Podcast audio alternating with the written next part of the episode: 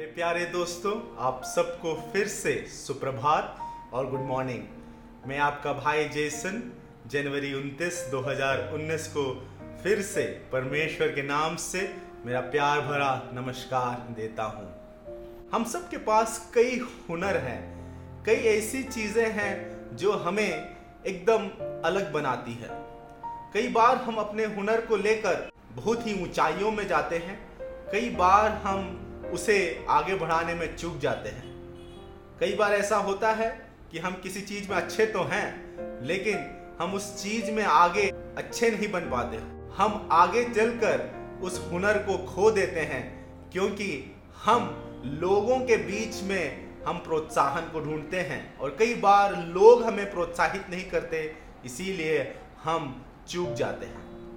आज मैं आपको एक छोटी सी कहानी बताना चाहूँगा जिससे हम ये शुभ संदेश लेंगे कि हमारे जीवन में जो कोई भी हुनर है, वो परमेश्वर ने हमें दिया है और परमेश्वर चाहता है कि हम उस हुनर में आगे बढ़े और सबसे अच्छे हों। ये कहानी एक सच्ची कहानी है।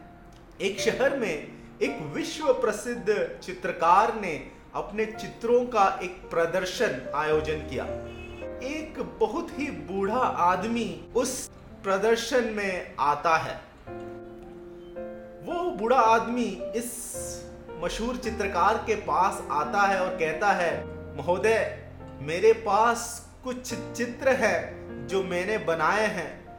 मैं चाहूँगा कि आप उसे जरा देखें और मुझे बताएँ कि इसका मूल्य क्या है और मुझे ये भी बताएँ कि यह कैसा है। उस बूढ़े आदमी की ये मांग को सुनकर वो मशहूर चित्रकार बोलता है, ठीक है, मैं इसे देखता हूँ।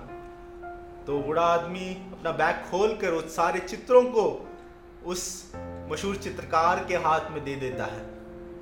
जब वो चित्रकार उस चित्रों को देखता है तो उसे समझ में आ जाता है कि इसका कोई मूल्य नहीं, क्योंकि वो उतना खास नहीं था। सारे चित्र एकदम मामूली तरीके से बनाए गए थे। तो उस चित्रकार ने कहा, देखो, इसके ज़्यादा मूल्य तो नहीं मिलेंगे, क्योंकि ये उतना खास नहीं है। उसने बहुत ही प्यार से उस बूढ़े आदमी को ये कहा। ये सुनकर बूढ़ा आदमी निराश हो गया। लेकिन उस बूढ़े आदमी को कहीं पता ही था कि उसे ऐसा सुनना होगा, क्योंकि वो जानता था कि ये चित्र उतने खास नहीं हैं। उस बूढ़े आदमी ने उस मशहूर चित्रकार से क्षमा मांगी कि उसका समय इसने बर्बाद किया। लेकिन जाते जाते उसने और एक निवेदन उस चित्रकार से की। उसने कहा, मेरे पास कुछ और चित्र हैं जो एक नौजवान कलाकार ने बनाए हैं। क्या आप उसे भी देखेंगे और बताएँगे कि उसका मूल्य क्या है और वो कैसा है? यह सुनकर उस मशहूर चित्रकार ने कहा, ठीक है, मैं उसे भी देखता हूँ। जब उस मशहूर चित्रकार ने उन चित्रों को देखा जो उस नौजवान कलाकार ने बनाए थे। वो एकदम उत्साहित हो उठा। वो इतना खुश हो गया और कहा, ये तो बहुत ही अच्छे चित्र हैं। ये जिसने भी बनाया है, उसमें काफ़ी हुनर है। वो जहाँ कहीं भी है, उसे और प्रोत्साहित करना होगा और उसे इस हुनर में आगे बढ़ना होगा। वो एक दिन जाकर विश्व का सबसे अच्छा चित्रकार बन सकता है। ये सुनकर उस बूढ़े आदमी की आँखों में आँसू आ गए। ये देखकर मशहूर चित्रकार ने उससे पूछा, क्या ये तुम्हारा बेटा है? उसे तुम मेरे पास लेके आओ। जब उस बूढ़े आदमी ने यह सुना, उसने कहा, नहीं, ये मेरे बेटे की चित्र नहीं है। ये चित्र मैंने ही बनाए थे, लेकिन 50 साल पहले जब मैं 20 साल की उम्र में था। उस समय यदि मुझे ये प्रोत्साहन के शब्द मिलते तो शायद मैं इस हुनर को और आगे बढ़ाता और मैं इसमें और अच्छा बन जाता। लेकिन मुझे किसी ने प्रोत्साहित नहीं किया। मुझे सब लोगों ने निरुत्साह किया। मैं प्रोत्साहन के शब्दों को ढूंढता था, लेकिन कहीं भी मुझे वो नहीं मिला। इसलिए मैं इस हुनर में आगे नहीं बढ़ सका। ये सुनकर चित्रकार काफ़ी दुखी हुआ। हम सबके जीवन में भी ऐसे अवसर आते हैं जब हमारे अंदर जो हुनर है, हम उसे प्रदर्शित तो करते हैं, लेकिन हम लोगों के बीच में हम प्रोत्साहन को ढूंढते हैं और कई बार लोग हमें प्रोत्साहित नहीं करते। और उस कारणवश हम निराश हो जाते हैं और हमें यह लगता है कि हमारा हुनर कुछ खास नहीं और हम आशा छोड़ देते हैं और उसमें काम नहीं करते। लेकिन आज मैं आपको ये शुभ संदेश देना चाहूँगा कि जो हुनर आपके अंदर है, वो परमेश्वर के द्वारा दिया गया एक तोहफा है। परमेश्वर चाहता है कि उस तोहफे को हम अच्छे से इस्तेमाल करें और हम इस हुनर में और आगे बढ़ें। बाइबल कहता है कि हम जो भी काम करें, हम ऐसा करें कि हम उस प्रभु के लिए वो कर रहे हैं, ना कि मनुष्यों के लिए। कई बार हम अपने हुनरों को जो प्रदर्शित करते हैं, हमें लगता है कि हम मनुष्यों के लिए कर रहे हैं और मनुष्यों के बीच में प्रोत्साहन ढूंढते हैं और कई बार हमें वो नहीं मिलता और हम दुखी हो जाते हैं और हम उस हुनर में आगे नहीं बढ़ते। यीशु मसीह जब इस दुनिया में आया था, उसने जब अपने चेलों को चुना, उसने जाकर सबसे बुद्धिमान लोगों को नहीं चुना, उसने उन लोगों को चुना जो अनपढ़ थे, क्योंकि यीशु मसीह लोगों के दिल को देखता था।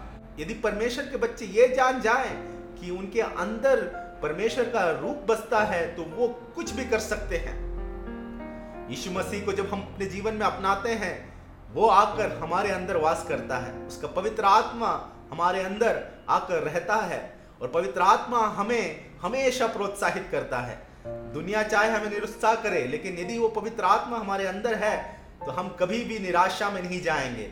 हम उस हुनर में आगे बढ़ेंगे। प्रतिदिन हम परिश्रम करेंगे, क्योंकि हमारा परिश्रम लोगों के लिए नहीं, बल्कि उस प्रभु के लिए है, जिसने हमें बनाया है और जिसने हमें वो हुनर दिया है।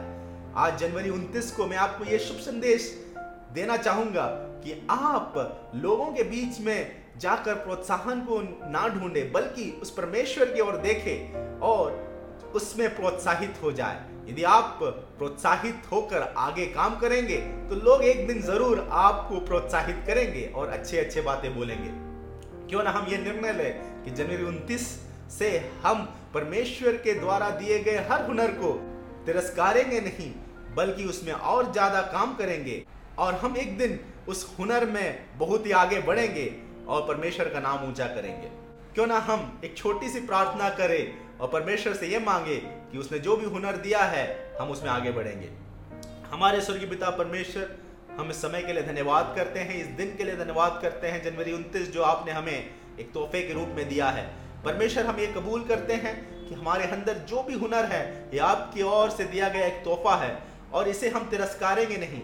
हर दिन हम इसमें परिश्रम करेंगे। हम लोगों के बीच में उत्साह के वाक को नहीं ढूंढेंगे परमेश्वर, बल्कि आपकी ओर देखेंगे, क्योंकि आप हमें हमेशा प्रोत्साहित करते हैं। आप हमें इस हुनर में और आगे बढ़ाए। जो भी ये वीडियो देख रहे परमेश्वर, उनको हम यीशु मसीह के नाम से हम आशीषित करते हैं और ये प्रार्थना करते हैं कि वो उस हुनर में और आगे बढ़े और आप उन्हें सफलता दे। ये प्रार्थना हम यीशु मसीह के नाम से मांगते हैं। सुन और ग्रहण और कबूल करना पिता। आमेन। मुझे उम्मीद है कि आज का ये दिन आपके लिए बहुत ही खुशियों भरा और सफलता भरा होगा। परमेश्वर की योजना में जिए, हम कल फिर मिलेंगे। धन्यवाद।